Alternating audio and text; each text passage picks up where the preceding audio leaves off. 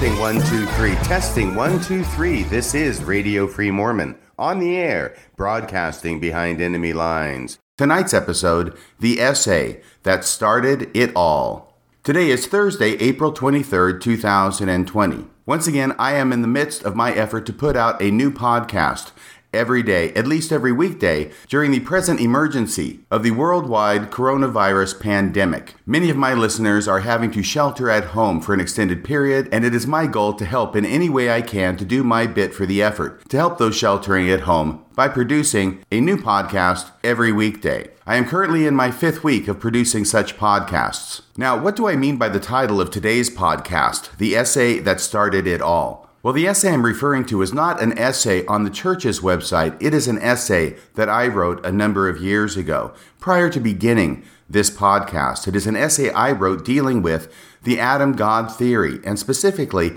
how it is that the LDS Church continues to be something less than transparent in dealing with the issue of the Adam God theory, which was a doctrine at the time, the Adam God doctrine taught by the second president and prophet of the LDS Church, Brigham Young. That essay went up, as I say, a number of years ago on a blog site.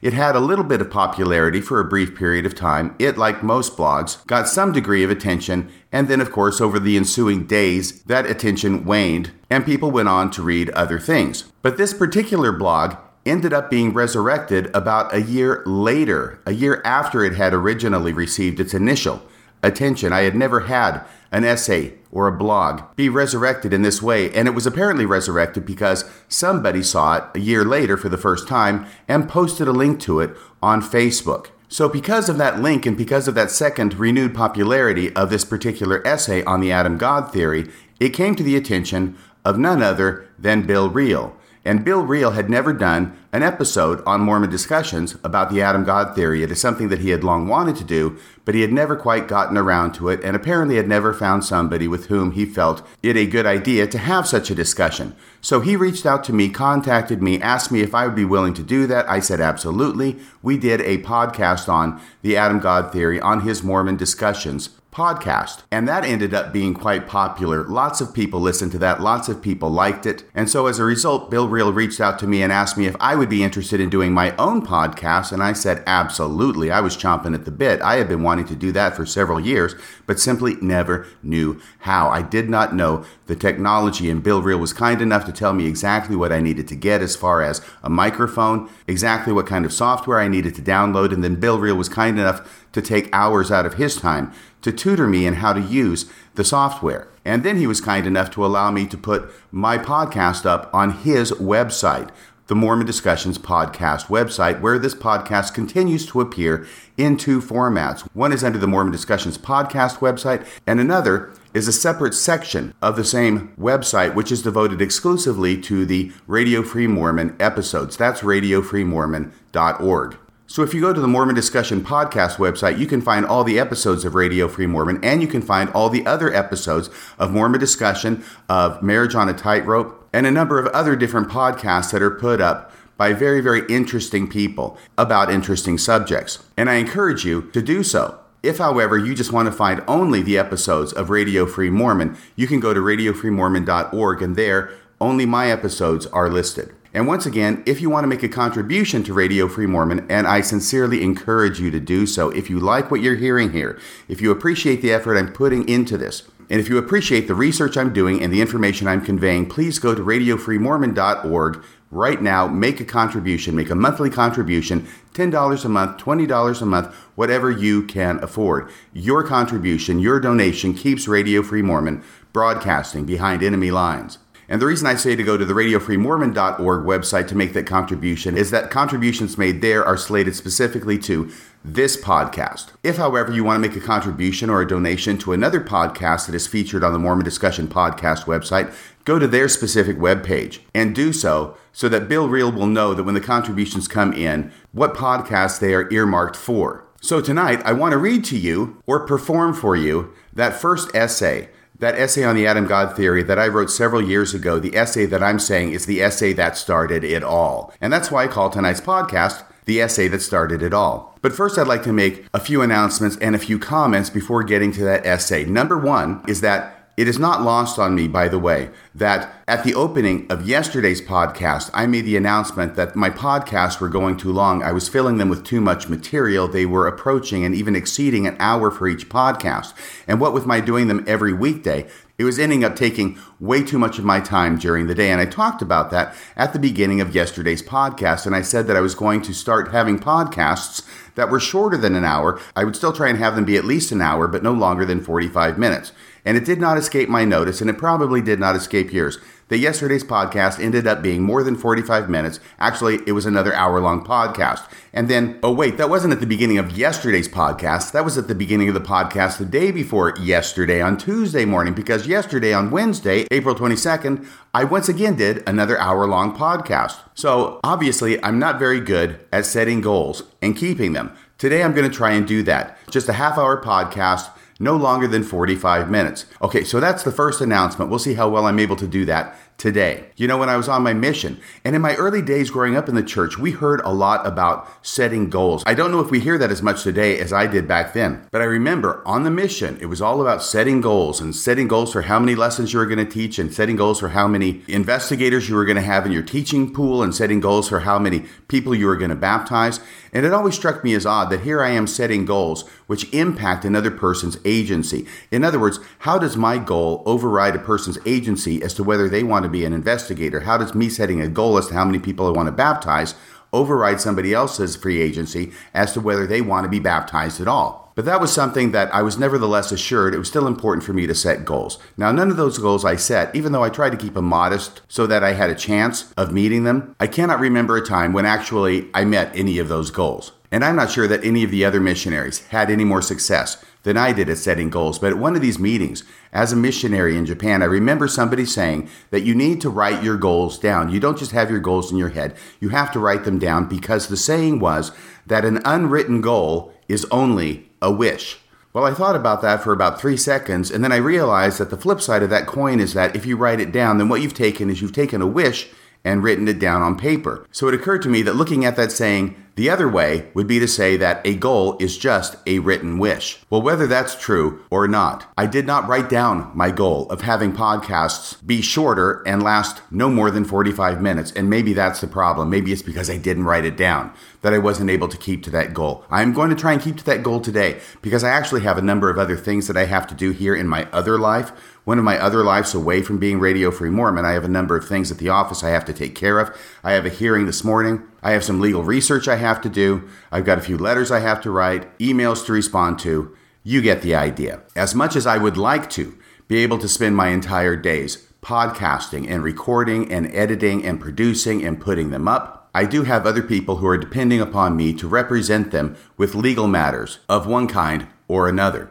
And now that gets to another question that I'm hearing more and more because as I am now in my fifth week of producing daily podcasts every weekday of Radio Free Mormon, I am more and more hearing the question well, aren't you afraid that you're going to run out of things to talk about? Well, I'm not worried about it actually. What I'm worried about is quite the opposite. I'm worried about restricting what I talk about so I don't go too long every day, just like I told you about. I have too much information to talk about right now. So, no, if you're wondering about that, I am not worried about running out of things to say. In fact, let me tell you a couple of things that are good about this daily podcasting that I've been engaged in now for a little over a month. The negative side is that it takes an awful lot of effort, and I've talked to you about that. You don't need to hear that again.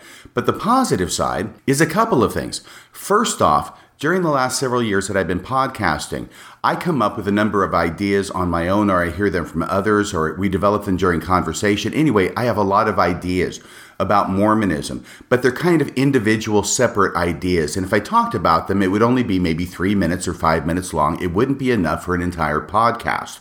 And so over the last three years, I have not generally gone into those ideas because what I have done with each of my podcasts prior to the coronavirus, when I was producing them every three weeks and then every two weeks, and then I got down to where I was producing them every week. But nevertheless, what I would try and do is I would try and create a podcast that was all dealing with one particular issue. And there would be all these different thoughts that I would have, but the thoughts that I would share had to be related to the issue I was discussing on a given podcast. And so I would say the majority of ideas that I've had didn't fit into that category, and therefore I never had the opportunity or I never made the opportunity to talk with you about those. In fact, I sort of remember that there was one juicy bit of an idea that I had, but it didn't fit into any podcast, and so it lay dormant for weeks and months. And then finally, an issue arose, something happened that I was going to do a podcast about, and I said, Oh, thank goodness, I can actually take that piece that's been over here waiting forever and I can work it into this podcast. I remember that happening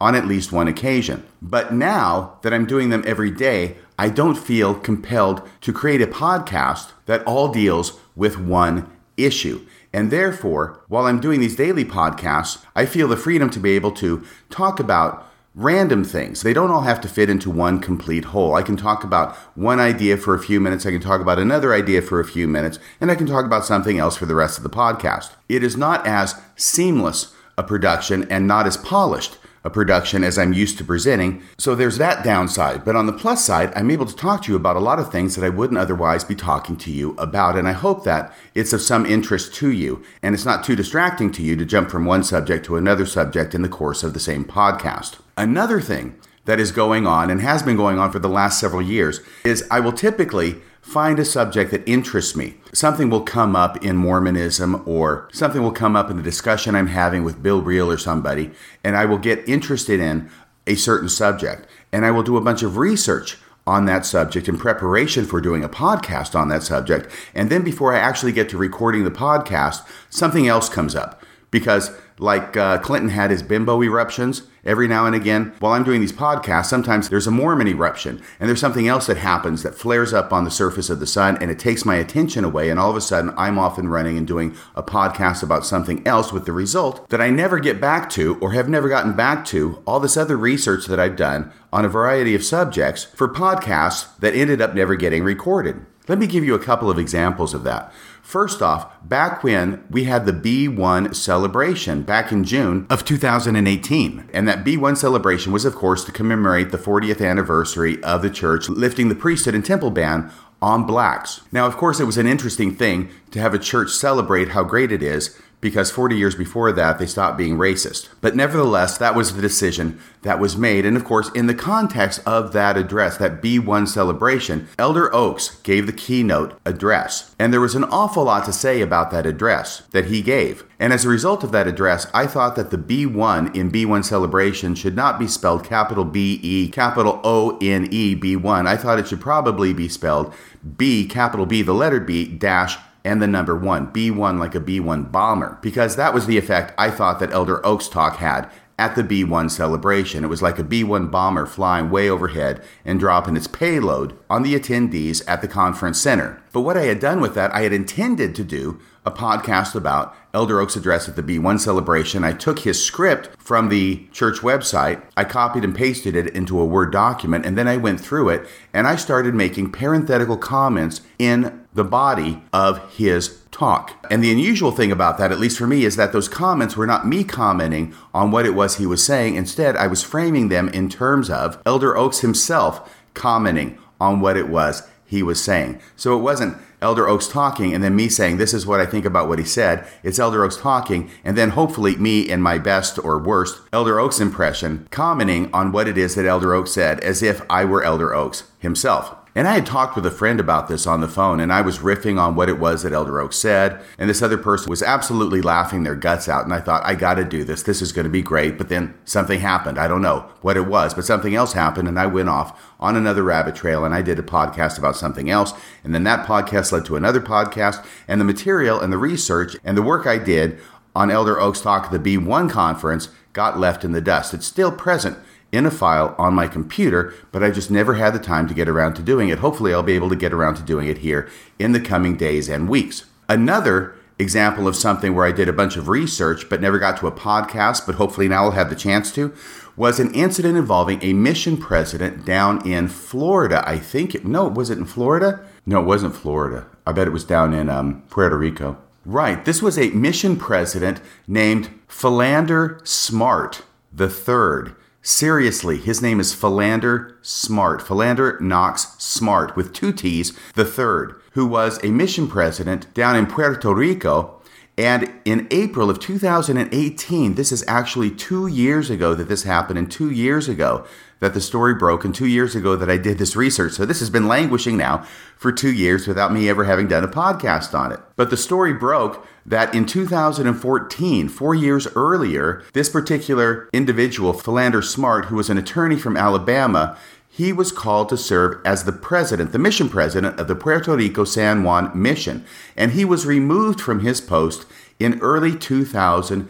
And 14. And the basic reason that he was removed from his post was because he was getting a little too chummy with the sister missionaries that he was supervising in his mission. And the church had managed to do a very good job of putting the lid on this. As I recall, what happened, the way this ended up coming to the attention of church authorities in 2014 was that one of the sister missionaries, feeling very uncomfortable about what was going on, ended up calling home. She either talked to her family or talked to a church leader in her stake, made a report. That report went up to Salt Lake, and Salt Lake took very quick action and went out and got this mission president, Philander Smartt, and released him early from being the mission president in the Puerto Rico San Juan mission. He was sent home. The story was put out there to the other missionaries that the reason he was released from being mission president was not because of any misconduct on his part, but rather it was because of medical issues that his wife was experiencing, which of course was just a cover story. But I did a good deal of research on that, which included going to the blogs of some of the sister missionaries and seeing what they were saying on their blogs that they wrote during the time that Philander Smartt was their president, and also looking at some of the things that the church did afterward in order to deal with the situation and in order to put a lid on this story getting out. And they were successful for four years. Remember, he was released in 2014. The story didn't break until four years later in 2018. And frankly, it was probably a good thing that this whole Joseph Bishop thing was blowing up right then because I think that gave a lot of cover for Philander Smartt and the story that broke relating to his situation because it didn't get nearly the traction or the press it would otherwise have, I'm sure, if the Joseph Bishop story were not occupying the headlines. And so at some point here, I want to do a podcast covering that research that I did about Philander Smartt. And there are also a number of things that I have written prior to starting this podcast or even during this podcast that I also want to share with you. Let me give you an example of one of these. I don't know if you'll be interested in this, but I did want to say that on a couple of occasions I've mentioned the story about how I got back from my mission. I was very into apologetics. And one of the things that launched me really into apologetics was after I got back from my mission, and a dear friend who was investigating the church had been given a small booklet of anti Mormon literature. It was called Answering Mormons Questions. It had 33 questions that basically were stereotypical questions that they put into the mouth of a Mormon. In other words, questions that a Mormon might ask of a Christian, and then the biblical responses that the Christian could give in order to defuse and dismantle the question that was raised by the Mormon. That was the format of the book. And it wasn't a very long book. It was paperback. It may have had around 50 pages or so. And anyway, I was able to get a copy of that book. And what I did was I spent many, many hours and many, many weeks and even months researching the questions that this book raised about Mormonism. And I did original research on this issue. This was the point where, in the early 1980s, I segued from just reading books about Mormon apologetics to actually doing my own research on the subject. Not just reading what other people had to say, but finding out for myself what it was that the documents themselves had to say, whether it was from the Journal of Discourses or the Scriptures or the Book of Commandments or some other source. And so I ended up writing a manuscript, which was a response to this book. And I've mentioned this, as I say, in a couple of episodes before. I think I mentioned it in my interview with John Dehlin as well. And I lamented then the fact that I had completely lost this. This was a long time ago. I mean, it's almost what, 40 years ago now that I wrote this, and it had long since been lost. I had no idea where it was or even if it existed at this point. Well, since that time, I'm happy to tell you that I was rummaging around in a bunch of old stuff, and guess what? I found it. I found a hard copy of my manuscript. And at some point, I would like to read at least some chapters of that manuscript to you. I know there's not a lot of you who like my apologetic stuff, but I think that I was probably sassy enough in this that it might be interesting to find out what it was I was saying and how it was I was dealing, even in written form, with anti Mormon arguments at that early date. That will not be on the front burner, you'll be glad to know. I want to get to these other things before I get to that. You will also notice that I haven't put up in quite a while any more of my institute lectures on defending the faith. Now, I really want to get those up. There are only three left. I've already put up the first nine of the 12. There are only three left 10, 11, and 12 that need to be put up. But I would like to have a complete set of those lectures, if for nothing else than for history's sake. I think that some people can benefit from them. I can benefit from listening to them myself, but I think that the main benefit is is that people can understand where I was at in the 1980s, the positions that I held and the research that I had done at the peak and actually toward the end of my apologetic career in 1989 when I gave that institute class. And some listeners have commented to me that they don't like it, they really aren't interested in what I had to say back then, and I get that. Believe me, I get that. On the other hand, other listeners have said, you know, this sort of adds to your credibility because you're not just saying that you used to be an apologist, you're demonstrating how much of an apologist you really used to be, that you really knew this stuff inside and out. And frankly, yeah, I did. I spent a lot of time studying it. I spent 10 years studying it. And indeed, to the point where I was able to create a curriculum and present a 12 class series for Institute at the University of Texas at Austin, which of course had to be approved and sanctioned by the Institute director, which it was. Otherwise, it never would have been given. It never would have been recorded. I wouldn't be able to present it to you now, three decades later. So I do want to get those out as well. And I hope that you'll forgive me for that, those of you who don't really like them. And those of you who do, well, you got something to look forward to. But going back to the things that I've written, there are a number of things that I have written. Some of them have been published, a lot of them have not been published. And one of the big things that I wrote early on that has never been published was a research paper that I did dealing with the Adam God theory. I was able to get into the documents, into the original sources, and I was able to discover a lot of important things about the Adam God theory, things that the apologetic books on the subject that I had read got completely wrong. And so let me go now to that essay that I wrote many years ago, and let me perform that essay for you now. Once again, this is the essay that started it all. Yes, it was first published on April 14th, 2015, which makes sense because it was a year after that that it regained its renewed attention. That would have been around April of 2016. It came to Bill Reel's attention, and we did our episode on the Adam God theory back around August, I think it was, of 2016. Here's how this essay goes Good evening. Tonight's episode features a walk through the Mormon History Department. I'm trying to do this as if I'm Alfred Hitchcock. Some of you may remember that Alfred Hitchcock used to have a TV show. It was called Alfred Hitchcock Presents. And at the beginning of every TV show, he would appear on screen and he would introduce the episode with some of his wry English dark humor. And that's what I was trying to channel as I wrote this particular essay. Good evening. That's supposed to be Alfred Hitchcock saying good evening. Good evening. Good evening. Tonight's episode features a walk through the Mormon History Department. In a corner of the department is a closet crammed with skeletons. One of the largest and most shiver inducing of these is the Adam God skeleton. During this program, see how I'm doing this? Like an episode of Alfred Hitchcock Presents? I love it. During this program, we will open the closet door and allow this creaky specimen out for a bit to stretch his legs and get some fresh air. But have no fear. We will keep him under close watch during the entirety of these proceedings. He will not be allowed to escape and run free over meadow and lawn, wreaking terror and havoc on unsuspecting testimonies.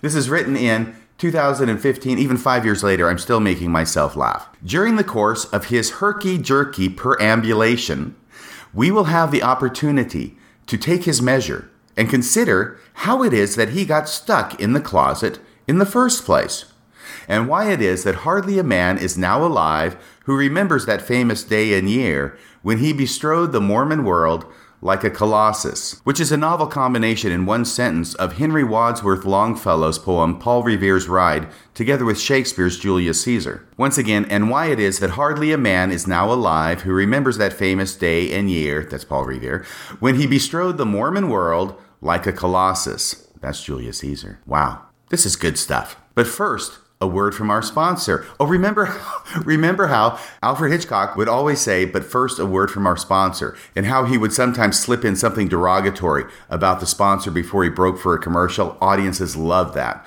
But first, a word from our sponsor. The next section is titled, Did the Adam God Doctrine Ever Really Exist? The answer to this question is an unqualified yes, though it would be impossible to discover this through the perusal of modern LDS correlated curricula.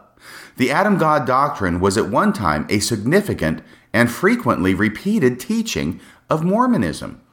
Brigham Young first publicly announced the Adam God doctrine in 1852 and repeated it many times and in many venues for the next 25 years of his life. Shortly before he died in 1877, Brigham Young had the Adam God doctrine incorporated into the temple endowment, where it was taught in the lecture at the Veil at the St. George Temple. It is believed by some to have remained a feature of the LDS Temple endowment until around 1904 when it was quietly removed. If so, the Adam God doctrine was taught in the LDS Church not only by its highest authority, i.e., Brigham Young, but also in its holiest precincts for half a century. And that would be the 25 years that Brigham Young taught it while he was alive, and the 25 years or so that it remained in the endowment ceremony at the St. George Temple as part of the lecture at the Veil. The next section asks the question What is the Adam God doctrine? Whole books have been written about this subject, but fortunately for us, the lecture at the Veil of the St. George Temple contains a brief and concise statement of the subject, which will serve our purpose nicely. So here I quote from the lecture at the Veil as it was given at the St. George Temple. And my recollection is that this is found in the book of the recorder at the St. George Temple at the time, who wrote it down in a record book. Here it is, once again from the lecture at the Veil of the St. George Temple. Adam was an immortal being when he came on this earth. He had lived on an earth similar to ours. He had received the priesthood and the keys thereof, and had been faithful in all things, and gained his resurrection and his exaltation, and was crowned with glory, immortality, and eternal lives, and was numbered with the gods, for such he became through his faithfulness, and had begotten all the Spirit that was to come to this earth. So, in other words, this is the lecture at the Veil from the St. George Temple teaching the Adam God doctrine that Adam was a God before he came to this earth and that he begot all the spirits that came to this earth, including you and including me. And Eve, our common mother, who is the mother of all living, bore those spirits in the celestial world. And when this earth was organized by Elohim, Jehovah, and Michael, a reference, of course, to what happens in the endowment ceremony, and when this earth was organized by Elohim, Jehovah, and Michael, who is Adam, Michael is Adam, right? Our common father, Adam and Eve had the privilege to continue the work of progression. Consequently, came to this earth and commenced the great work of forming tabernacles for those spirits to dwell in. So, in other words, Adam and Eve were gods prior to the creation of this earth. They had attained exaltation from another world. They produced all the spirits that are to be born in this world prior to coming down to this earth as Adam and Eve and being introduced into the garden. And then they were cast out of the garden and were able to commence the process of creating physical bodies for all of their spirit children. This is the Adam God theory. The lecture at the Veil also deals with the role of Jesus Christ in this scenario. How does Jesus Christ fit into the Adam God theory? Well, here it is Father Adam's oldest son Jesus the Savior. So, Father Adam's oldest son is Jesus the Savior in the spirit, right? Father Adam's oldest son, Jesus the Savior, who is the heir of the family, is Father Adam's first begotten in the spirit world, who, according to the flesh, is the only begotten as it is written. So, in the Adam God theory, that's where Jesus fits.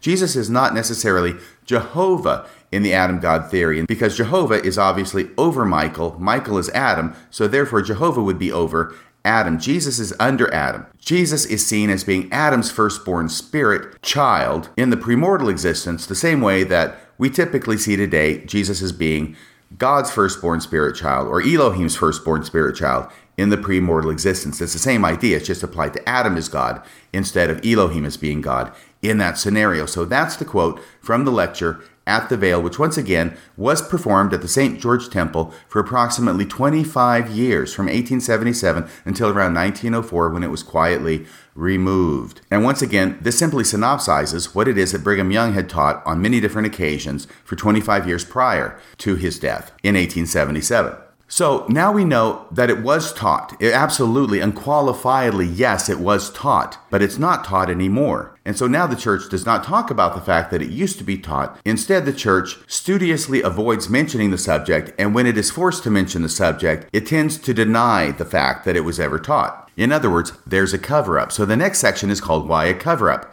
The teaching of the LDS Church in this regard began to take a different tack in the early 20th century.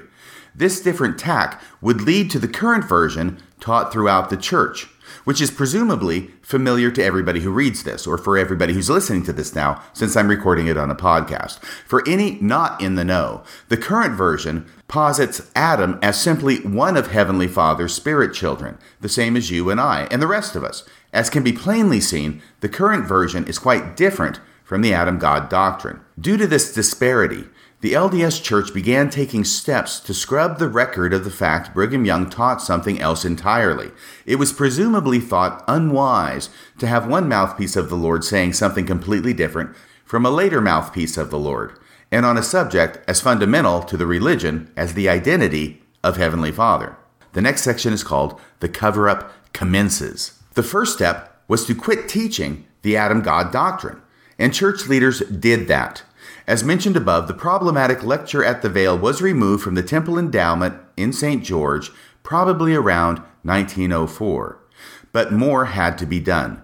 You see, Brigham Young left a massive footprint of documented expressions of this teaching, many of which had already been captured and preserved in the Journal of Discourses. Now, I trust that everybody listening to this knows what the Journal of Discourses is. It is a multi volume set, I think it's either 24 or 26 volumes of discourses that were given, primarily in general conference, that were recorded, that were published, and that many Latter day Saint homes, when I joined the church, actually had a complete set of on their bookshelves. Today, these are not so popular, but if you want, you can actually access all of them or any one of them in particular simply by using the internet. But as I say, Brigham Young mentioned this on a number of occasions in his sermons. Those sermons were transcribed, they were published, they were in the Journal of Discourses, and even though that's a bunch of volumes, and big volumes at that, to go through to find them, it can be done. So they were preserved. There was a massive footprint there left by Brigham Young on the Adam God doctrine. So, to remedy this, another collection of Brigham Young's teachings was compiled. This one devoid of any reference to Adam God. John A. Widtsoe was put in charge of this project, which was published in 1925 as the one volume Discourses of Brigham Young. And by the way, when I joined the church and I was getting ready to go on my mission, there was called a missionary library, which was a set of 10 paperback books. It was a box set, and they had a number of important works that were written by church leaders. One was the teachings of the prophet Joseph Smith, one was A Marvelous Work and a Wonder by LeGrand Richards. Three of the volumes were The Doctrines of Salvation by Joseph Fielding Smith. One was Gospel Doctrine by Joseph F. Smith. One was Faith Precedes the Miracle by Spencer Kimball.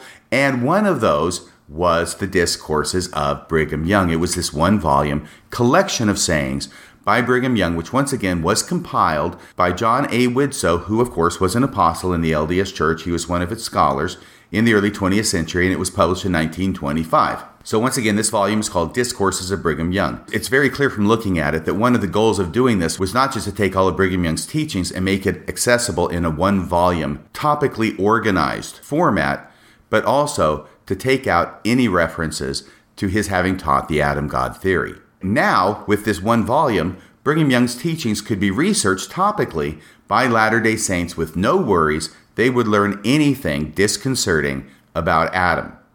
We will return to the discourses of Brigham Young later, but right now, I want to fast forward to the 1970s when several general authorities saw fit to scout the Adam God doctrine and denigrate any who talked about it or believed it. And by the way, when I'm using the word scout there, I'm using it in its less familiar sense of to reject a proposal or idea with scorn. I actually had to look that up to make sure I was using it correctly. So, once again, talking about fast forwarding to the 1970s when several general authorities saw fit to scout the Adam God doctrine and denigrate any who talked about it or believed it. First off, Vaughn J. Featherstone, and I may have to try and find the audio clips for this. In April conference of 1975, Elder Featherstone employed a shaming tactic toward anyone who even talked about Adam God. And here's what he said Well, he took that and was kind enough to do it.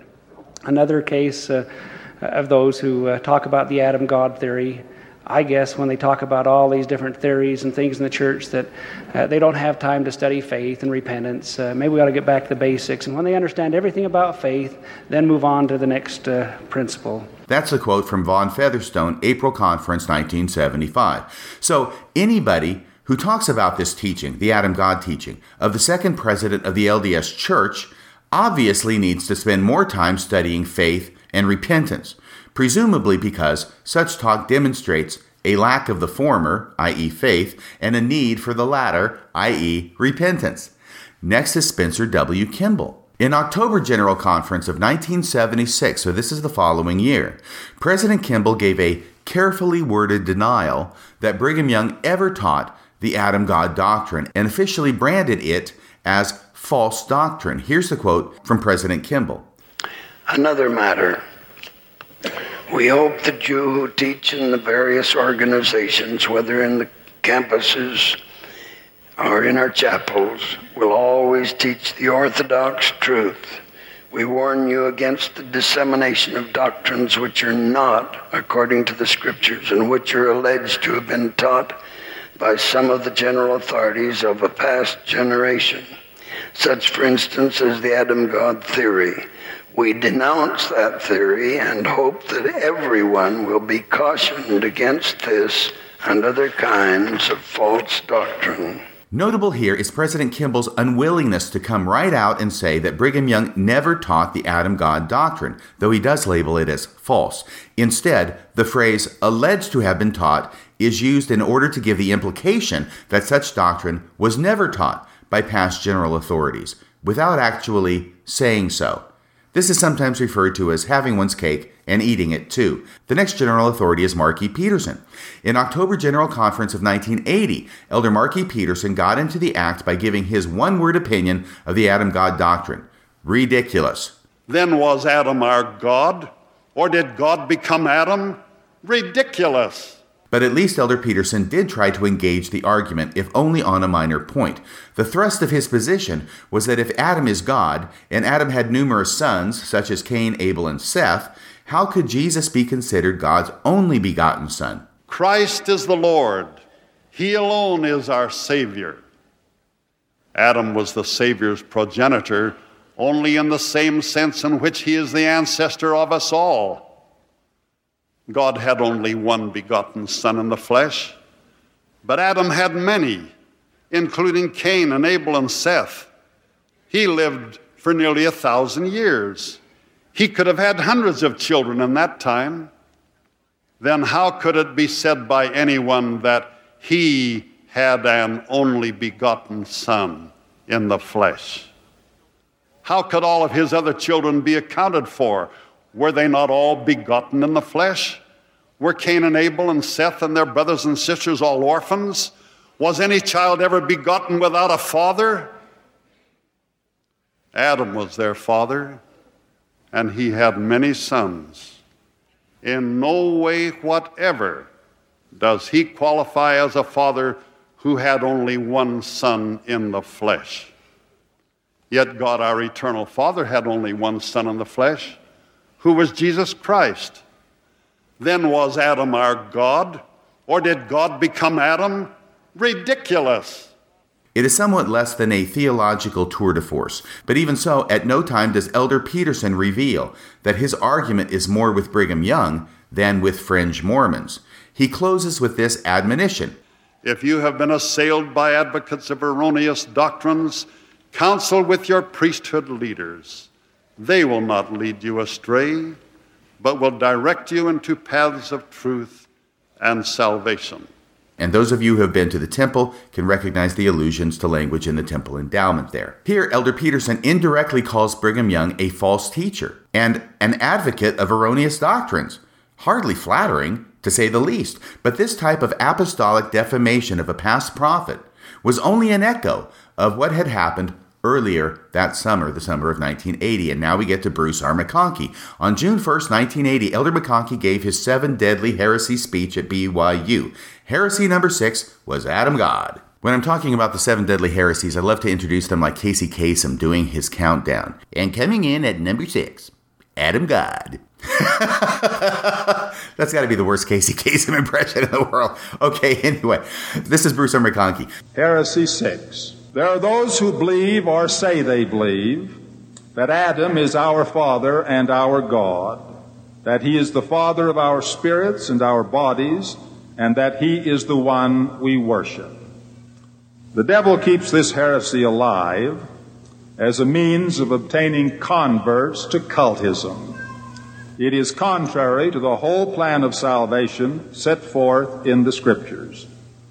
Anyone who has read the book of Moses and anyone who has received the temple endowment and who yet believes the Adam God theory does not deserve to be saved.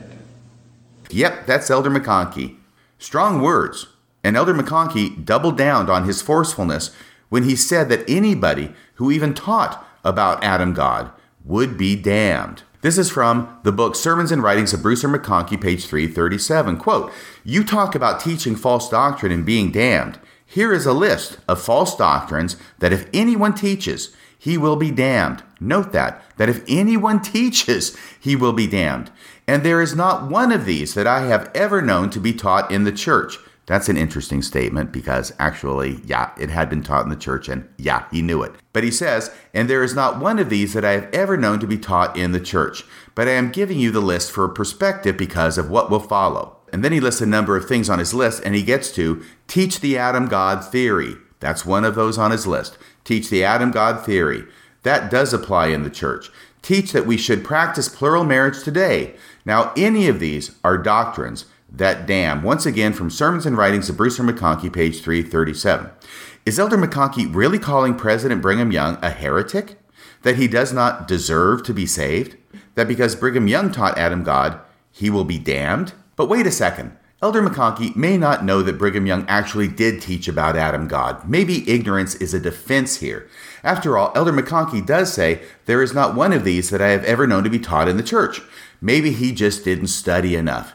He was doubtless busy with other things like church administration and damning people to hell.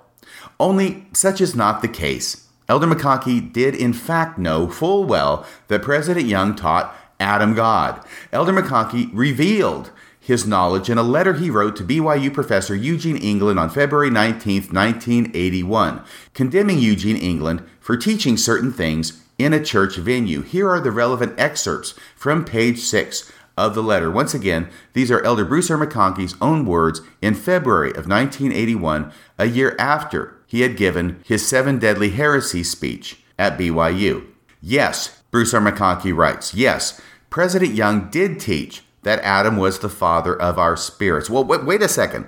He's acknowledging the fact that Brigham Young did teach the Adam God theory, that Adam was the father of our spirits, but I thought he just said that he never knew of this to have been taught in the church. Apparently, what he's saying to the public is different from what he's writing in a letter that was supposed to be private and that unfortunately got leaked. Once again, back to this letter by Bruce R. McConkie. Yes, President Young did teach that Adam was the father of our spirits and all the related things that the cultists ascribed to him. This, however, is not true. He expressed views that are out of harmony with the gospel. Well, that's bold talk for a one eyed fat man. Bruce R. McConkie saying that Brigham Young, the president of the church, the second prophet in this dispensation, expressed views that are out of harmony with the gospel. He goes on.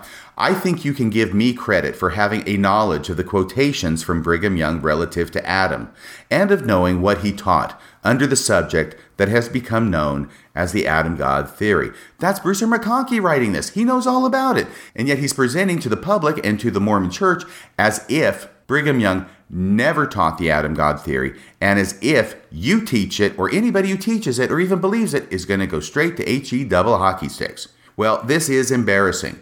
You mean Bruce R. McConkie said all these unflattering things about people who teach and believe Adam God while knowing full well that Brigham Young taught and believed it? Apparently so.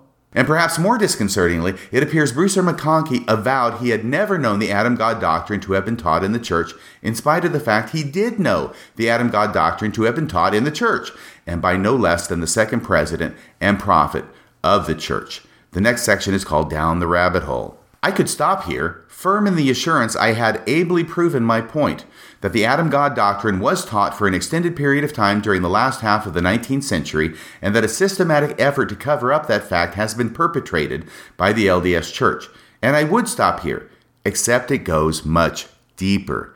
In fact, the smokescreen continues right up to the recent Priesthood Relief Society manual on the teachings of Brigham Young, produced by the LDS Church for the learning and edification of its members. But it seems there are some things about the teachings of Brigham Young the LDS Church does not want its members to learn. And if you have gotten this far, five will get you ten, you know exactly what they are. Things you wouldn't understand, things you couldn't understand, things you shouldn't understand. In the interest of time, I will restrict myself to two examples. Time for the skeletonic constitutional. the skeletonic constitutional is growing short, and our decomposed comrade has to be getting back into the closet pretty soon. Next section What does the new manual say Brigham Young taught about Adam? Hmm? In the single instance where the manual quotes Brigham Young's views relating to Adam, we have the following. So, this is from the relatively recent Church Manual, published for study by Priesthood and Relief Society, dealing with the teachings of the presidents of the church and focusing on the teachings of Brigham Young. Under the subject Adam, we have the following God was once known on the earth among his children as we know one another. Adam was as conversant with his father who placed him upon this earth as we are conversant with our earthly parents. The father frequently came to visit his son Adam and talked and walked with him. And the children of Adam were more or less acquainted with him. And the things that pertain to God and to heaven were as familiar among mankind in the first ages of their existence on the earth as our gardens are to our wives and children, or as the road to the western ocean is to the experienced traveler. And that quote, by the way, is from chapter 14 in that manual, Teachings of Presidents of the Church, Brigham Young. And the citation for that quote cites to Discourses of Brigham Young. Remember, that's the volume that was collected and edited by John A. Widtsoe in 1925, page 104. So the new manual that the church produces quotes Brigham Young about Adam and gives as its citation not the Journal of Discourses where it appeared originally, but instead the Discourses of Brigham Young, or as it's abbreviated there, DBY, page 104. I go on. It was a gutsy move on the part of the editors to include this quote, because it is difficult to find anything from Brigham Young on the subject of Adam without at least some reference to the Adam God doctrine close at hand. That's how much he talked about it. And this quote, as it turns out, is no different. The next section is titled I, There's the Rub. You will note I have bolded the word him in the above quote from the manual. That is because the word him does not occur in the original address by Brigham Young. Let me go back to that quote and read that to you and emphasize the word him. This is the line The father frequently came to visit his son Adam and talked and walked with him, and the children of Adam were more or less acquainted with him. That's the him, that what I'm talking about. That word him. And by the way, before I get to this him, and its usage in this quote, let me just observe in passing that this quote, as it appears in the new manual from Brigham Young, would appear to be completely consistent and uncontroversial with everything that's taught in the church today about Adam's relationship to God. But that's where, if we go back to the original sermons in the Journal of Discourses, we find out that they've been monkeying with the quotes, and that more specifically, John A. Widtsoe monkeyed with the quotes from the Journal of Discourses when he was quoting them and selecting them and editing them for inclusion in his one volume book, The Discourses of Brigham Young, from which the new manual quotes. Okay, so there's three steps there. The original sermons are in the Journal of Discourses. John A. Widtsoe in 1925 selects and edits sermons of Brigham Young from the Journal of Discourses, puts them in a one volume book called the Discourses of Brigham Young, And now the church produces a new manual for study in the church, the teachings of the presidents of the church, and in it there's a bunch of quotes from Brigham Young. That's what the whole thing is basically is quotes from Brigham Young on different subjects. But instead of going back to the original Journal of Discourses to take those quotes, they go to the one volume edited version from 1925, John A. Widtsoe Discourses of Brigham Young, to take those quotes from Brigham Young. So back to this word him. In the quote, in the manual, which is from Discourses of Brigham Young, it is written that the children of Adam were more or less acquainted with him. Okay, so remember that him word. You will note I have bolded the word him in the above quote from the manual. This is because the word him does not occur in the original address by Brigham Young. They actually changed the word. In fact, the word him is put there to replace not just one word, but an entire clause in the sentence. And the deleted clause implicates the Adam God doctrine, which is, of course, the reason it was taken out in the first place. Here is the same quote from the Journal of Discourses. By the way, it's volume 9, page 148, in its original form. I have taken the liberty of bolding the deleted phrase. So, whereas it says in the Discourses of Brigham Young and in the New Church Manual that the children of Adam were more or less acquainted with him, what was actually originally said was the following clause The children of Adam were more or less acquainted with their grandfather, and their children were more or less acquainted with their great grandfather. So it doesn't say him referencing God, it says their grandfather referencing God. So, how is it that the children of Adam refer to God as their grandfather? Well, that is the part that implicates the Adam God theory. So the question has to be why was this entire phrase deleted and just the one word him put in its place? By the way, with no acknowledgement or recognition or notice to the reader that this has happened. Why was this phrase deleted? Because it necessarily implicates the Adam God doctrine. How so? It will be recalled that Brigham Young taught that God was the father, both body and spirit, of Adam, and that Adam then became father, both body and spirit, of all those who live on the earth. Hence, God was Adam's father.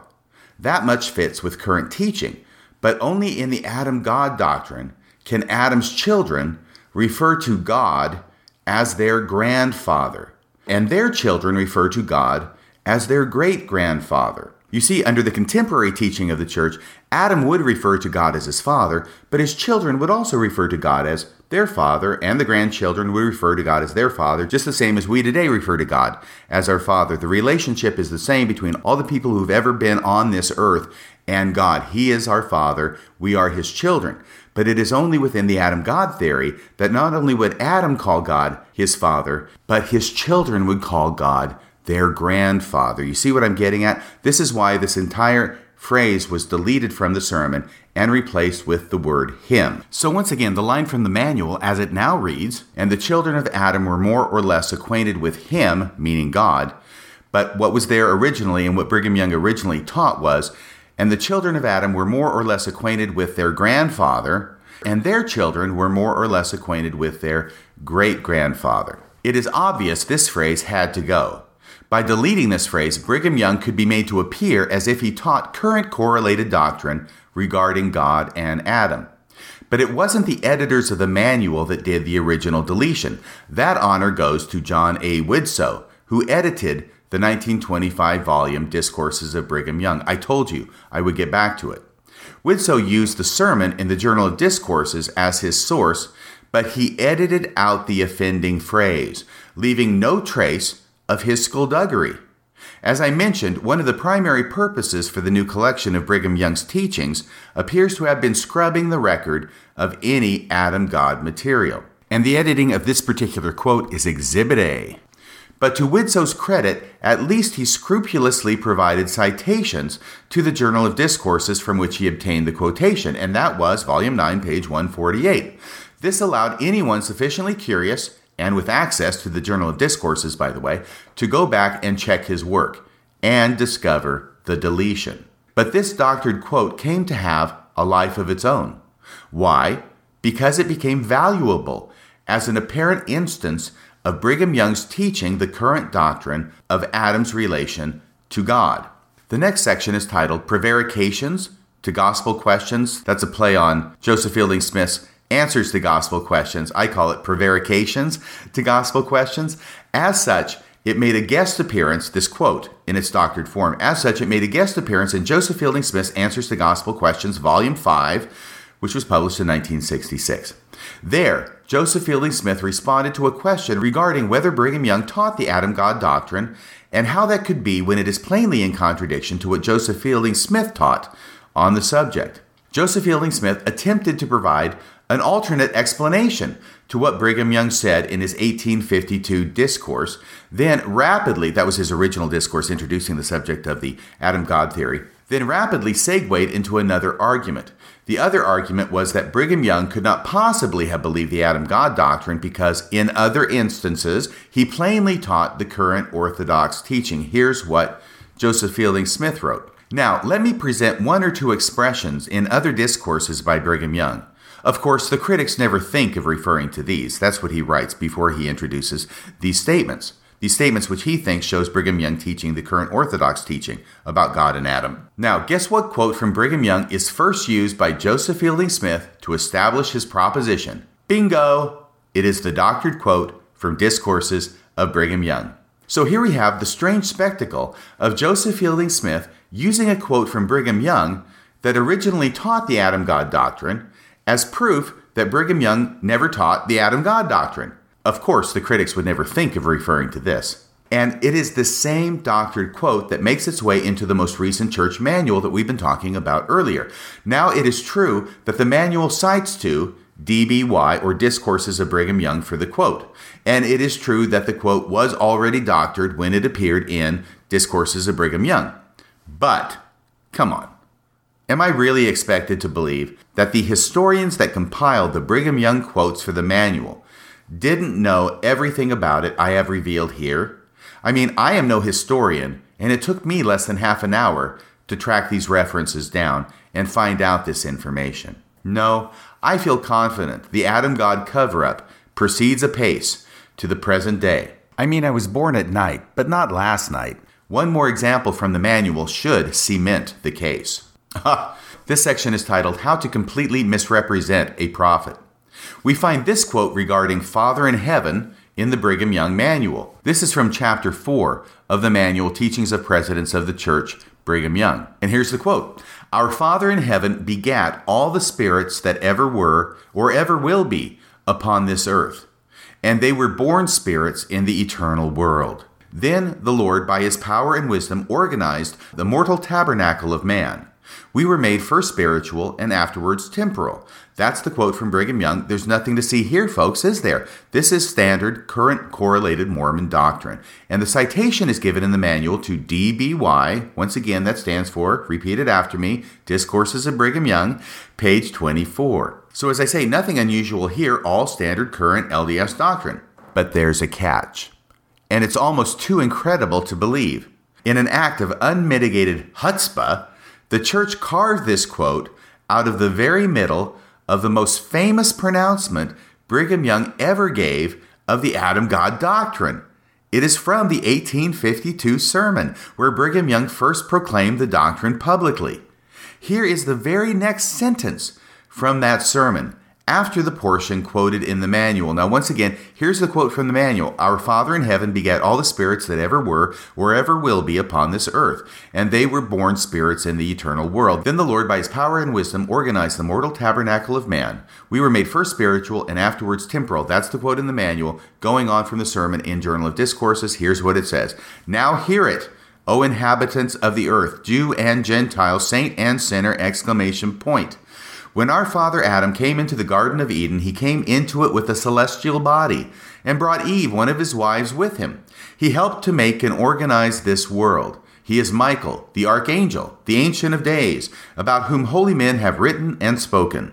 He is our Father and our God, and the only God with whom we have to do. I told you this was the most famous expression that Brigham Young ever made about the Adam God theory. It is the most well known, and it comes from the very, very first time he announced it publicly in 1852.